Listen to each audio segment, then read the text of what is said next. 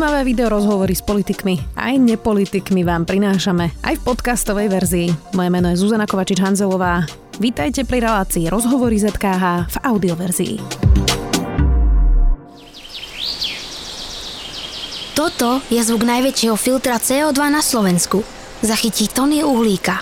Áno, je to les. Môže ho vysádzať aj vaša uhlíková stopka. So službou Uhlíková stopka od SPP pomáhame prírode spolu. Viac na spp.sk. Obeťami pandémie nie sú len ľudia s covidom, odloženej bielej medicíny aj preventívnych prehliadok môže byť toľko, že sa ukáže aj na rekordnom počte ľudí, ktorí majú onkologické ochorenia a prídu k lekárovi neskoro. Slovensko má ale okrem pandémie aj iné problémy. Nemáme dostupné onkologické lieky, ktoré vo svete bežne používajú a ktoré sú efektívnejšie a lepšie. Viac už s onkologom Štefanom Korecom. Vítajte. Ďakujem pekne, dobrý deň prajem. Pán Korec, ja z vás zacitujem e, z rozhovoru pre HNK. Slovensko na prvom mieste, e, je na prvom mieste medzi štátmi v Európskej únii. Európsky priemer je 250 umrtí na onkologické ochorenia na 100 tisíc obyvateľov. Na Slovensku je to 350. Česi majú ešte nižšie číslo, ako je priemer únie. My sme s Maďarmi lídrami tohto smutného rebríčku. Ako sa to zhorší ešte po tej pandémii, keď už sme pred pandémiou boli lídrami tohto smutného rebríčka? Tým som chcel začať a veľmi pekne vám ďakujem a ďakujem za pozvanie ešte raz. Tieto čísla sú hrozivé ako také. Kým pandémia začala, boli sme najhorší. A ja chcem zdôrazniť, na každých 100 tisíc našich obyvateľov zomrie o 100 ľudí na onkologické ochorenie viac, ako je priemer v Európskej únie. To je hrozivé, to je smutné. A teraz prejdem k tomu, ako sa to zhoršilo. My nemáme presné čísla, máme odhady, že screening, to znamená zachytávanie včasných ochorení alebo predochorení, že poklesol počet týchto screeningov zhruba o 30 Um, vo svete majú presnejšie čísla. Napríklad v Spojených štátoch dnes hovoria, že počas pandémie za 6 mesiacov, za 6 mesiacov, keď bolo, bol najhorší lockdown, bolo vynechaných 10 miliónov screeningových vyšetrení Spojených štátov. Keď si to prepočítame na naše čísla, určite to má výrazný dopad, ale nemáme ich také presné. Odhadujeme, že zhruba o 30% poklesol záchyt prostredníctvom screeningu. To znamená, že tí ľudia prídu neskôr a zachytíme ich neskôr? Áno, to znamená, že prídu neskôr, lebo a bol, screen, bol lockdown, nedalo sa ísť, musela sa robiť urgentná medicína, Navyše, e, keď pacient ide na screening, v čakárni sa stretne s ďalšími možno pozitívnymi pacientmi v dopravných prostriedkoch, čiže screeningy poklesli ako také. A teraz o tej ďalšej vete poviem, v čom sa to odrazilo. Mm. No, tak v čom sa to odrazilo? A odrazilo sa to v tom, že znovu hovorím o, o krajinách, kde, je presnejší, kde sú presnejšie čísla, naše čísla sa len zbierajú. V Spojených štátoch vyšla štúdia, e, ktorá hovorí, že u karcinómu prsníka sa zdvojnásobnil počet pokročilých ochorení. Ktoré sa ťažšie liečia ako Ktoré sa ťažšie liečia. Uh-huh. Že tým, že sme ich nezachytávali včas, bol prechodný pokles záchytu, prechodný pokles, pretože sme ich nezachytili, ale potrestalo nás to, keď prišli tie pokročilé. Zdvojnásobnil sa výskyt pokročilých ochorení u karcinomu prsníka oproti štandardným podmienkam. Znamená to, že sa zdvojnásobí aj počet úmrtí, ktoré boli zbytočné? Či je, sa, či je to takáto priama umera, neviem, ale je určite jasné a dané, že pokročilé ochorenia sa ťažšie liečia a majú menšiu šancu na úspech. Či to bude presne jednak jednej, ale áno, určite stupne počet úmrtí, takže tá tabulka, o ktorej sme, ktorou sme hovorili na začiatku, sa ešte zhorší. Prečo vôbec bola taká zlatá tabulka, o ktorej sme teda hovorili na začiatku? Prečo ten stav už pred covidom bol na Slovensku o toľko horší? Čo sme? Horší v stravovaní, sme horší v preventívkach, screeningoch, alebo čo je ten dôvod, prečo vlastne Slovensko je lídrom tohto smutného rebríčka? Uh, onkologická starostlivosť začína životosprávou, jak ste začali. Začína screeningom, včasnou diagnostikou pokračuje, diagnostikou ako takou a liečbou sme horší v životospráve, sme horší v screeningu, sme horší vo včasnej diagnostike a sme výrazne horší v dostupnosti modernej liečby. Uh-huh. Čiže je to celý komplex a vo všetkých troch oblastiach zaostávame.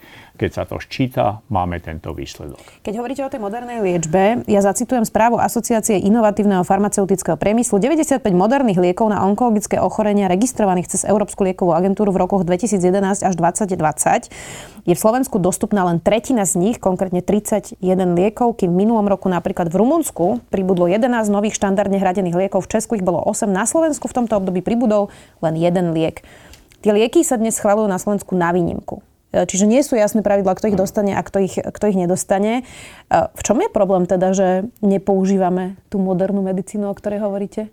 Lekári by ich radi používali, ale e, mus, chcem našim občanom povedať, alebo divákom povedať jedno, čitateľom povedať jednu vec. Je rozdiel medzi schválením liekov Európskou komisiou, na že liek sa smie podať, a potom je ten druhý stupeň, čo je kategorizácia, že tento liek, ktorý je schválený, my vám ho budeme aj platiť.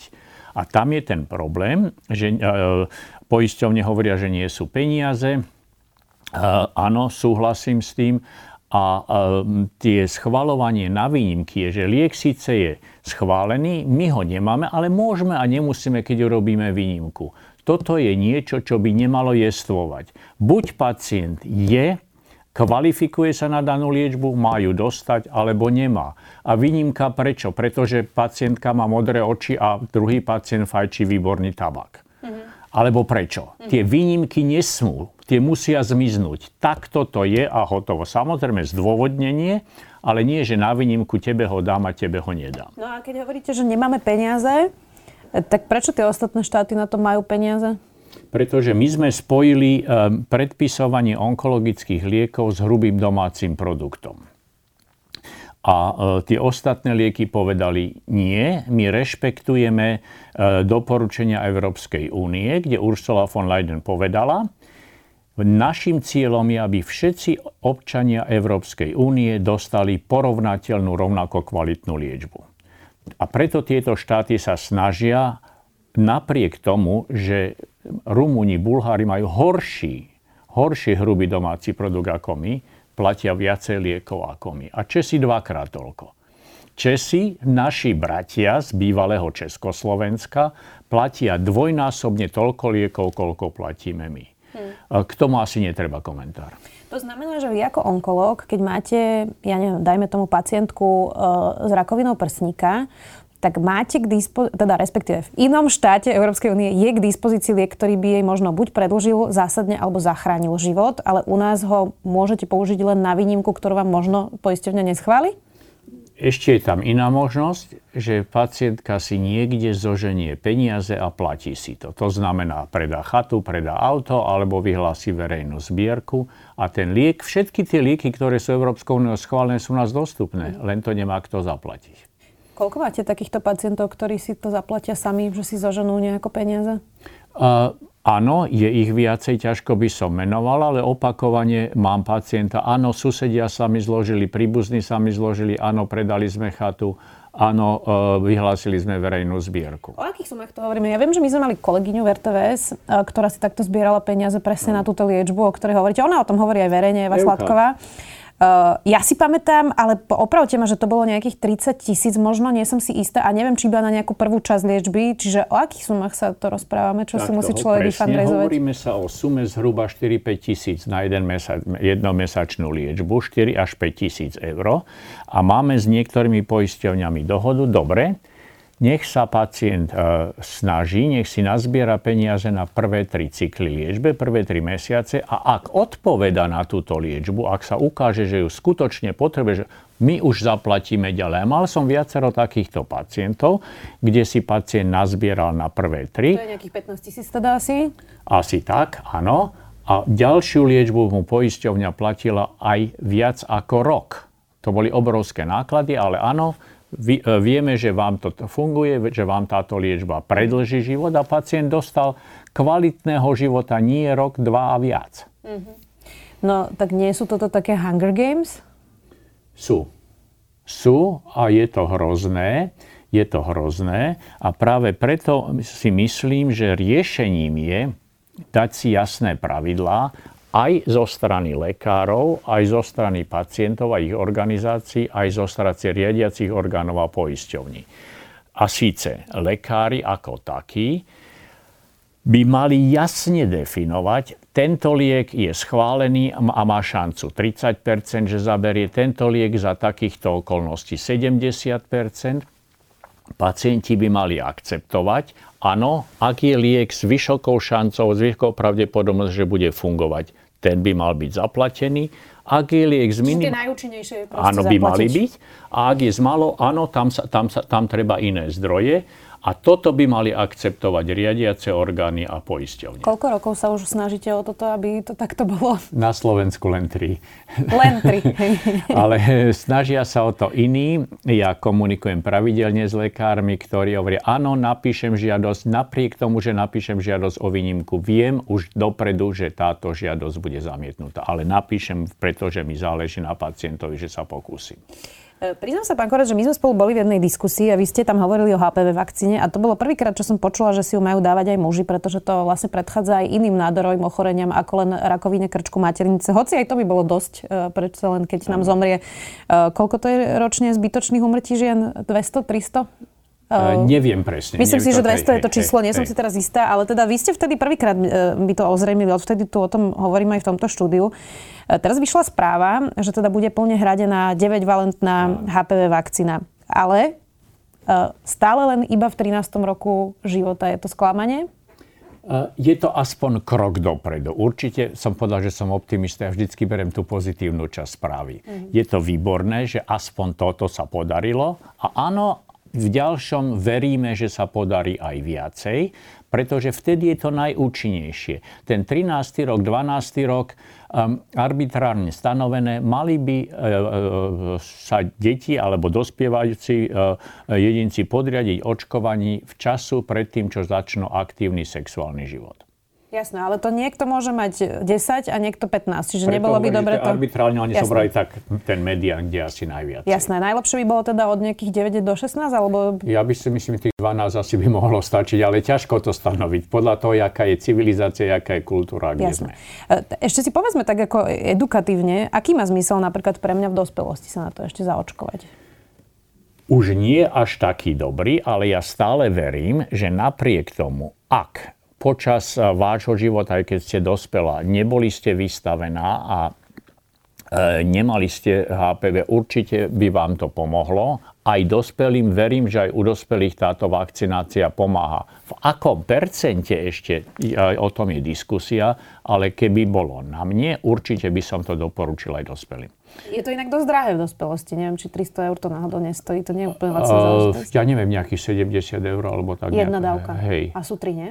Dve až tri, áno. Uh-huh. Dospelosť by mali byť tri. Takže nie je to úplne, úplne málo. Sú muži, myslíte, na tom horšie e, v tom, ako e, chodia na preventívky alebo nejaké prípadné screeningy, lebo o ženách sa začalo teraz viac hovoriť práve o prsníku, rakovine krčku maternice, veľa sa diskutuje o preventívnych ginekologických prehliadkach, tak sme ako keby myslím, že v tomto trošku pokročili, hoci tie čísla stále nie sú také ako v Európskej únii, ale sú muži na tom ešte horšie na Slovensku? Áno.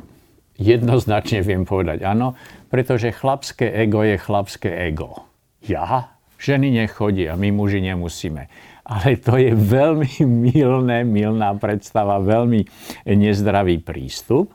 Na druhej strane, u mužov je táto prevencia skôr zameraná na rakovinu hrubého čreva, kde vieme, že to funguje. Tu chcem upozorniť u karcinomu prostaty, kde sa doporučuje testovanie prostatického antigénu z krvi, kde sa dá včasne diagnostikovať a detekovať rakovina prostaty, ale tam to má jeden veľký háčik, že je to tak citlivé, že veľa razy to zachytí rakovinu, ktorá ani nepotrebuje liečbu a dá sa len pozorovať a sledovať. A v tom prípade e, je veľmi ťažko mnohým mužom vysvetliť, áno, pravdepodobne máte tu rakovinu, ale nebojte sa, my to, my, sa, my to budeme len sledovať.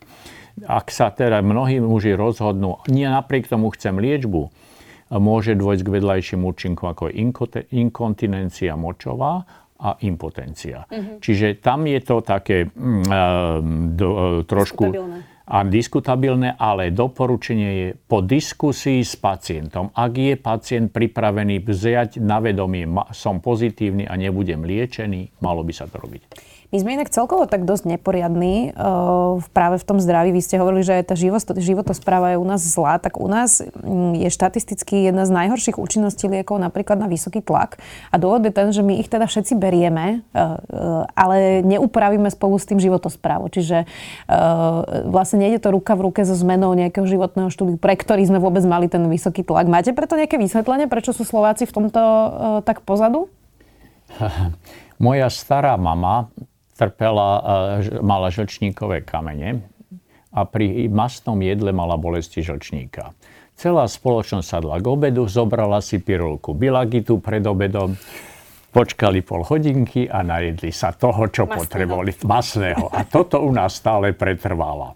Toto u nás stále ešte pretrváva, že hurá, zobral som si tabletku, tak čo, prečo by som sa trápil. Nie, tu treba začať predtým, čo tie tabletky. A tie tabletky lepšie fungujú, keď sa k tomu pridá aj. Tabletka nie je záchrana, tabletka je pomoc. Mm-hmm.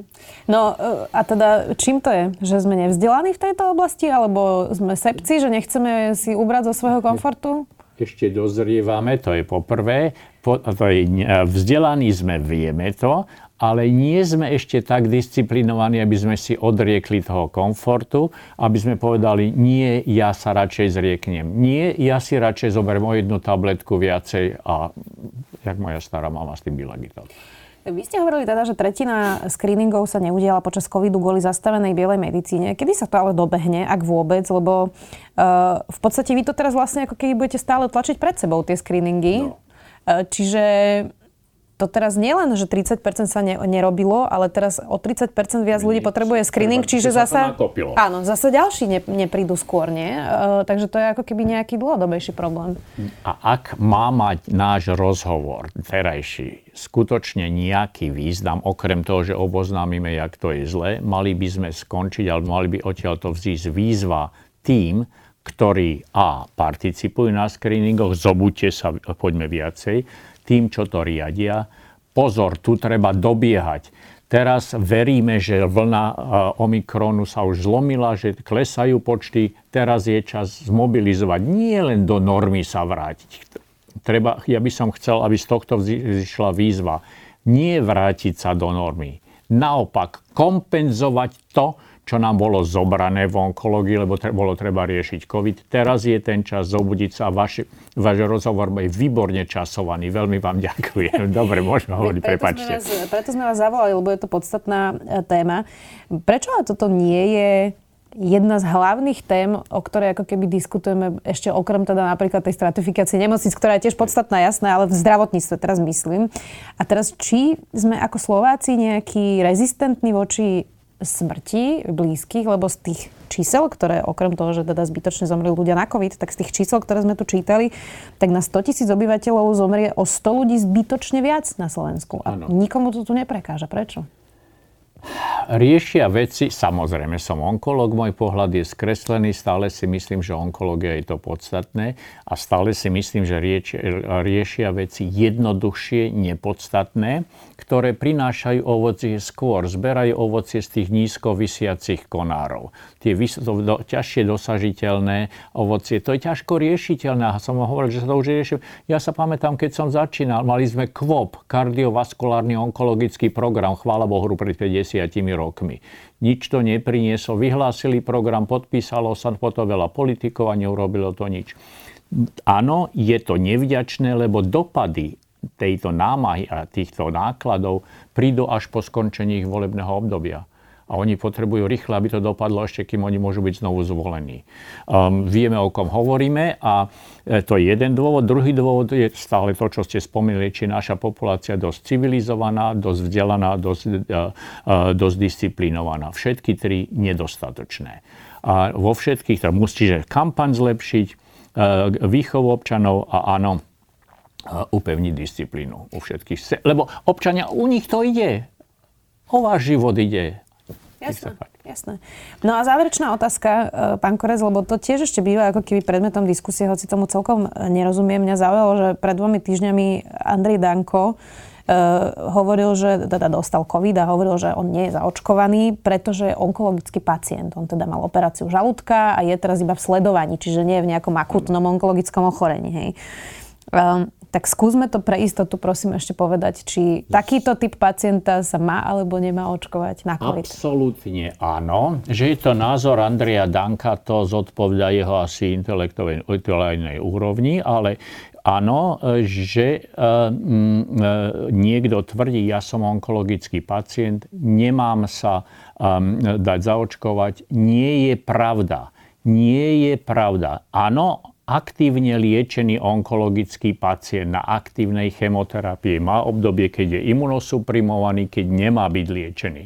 Ale vo všeobecnosti každý onkolog vie, kedy onkologický pacient má byť a observovaný, len sledovaný onkologický pacient absolútne áno. Je pravda, že reakcia alebo to budovanie imunitnej odpovede môže trvať dlhšie, že nezareaguje, takže potrebuje opakovanú vakcináciu, ale áno, všetci onkologickí pacienti za určitých okolností by mali byť očkovaní. Tak som rada, že sme to teda... Zdôrazním za určitých okolností, keď lekár povedal, teraz lekárom. môžete. Áno, jasné, rozumiem. Mali sme tu inak minulý týždeň vašu kolegyňu onkologičku pani Rečkovú a pýtala som sa aj tiež tú otázku, lebo niekedy um, to vyzerá, že svet sa trochu zbláznil a ono to pritom je len na Facebooku. Aká veľká skupina za vami ľudí chodí s tým, že teda chce alternatívnu liečbu a teraz hovorím o, ja neviem, extrémne savo, hej, ale môžeme aj rôzne čínske praktiky hej. a tak, čiže... Z juhokorejských pralesov korene a z Brazílie, tam to určite často.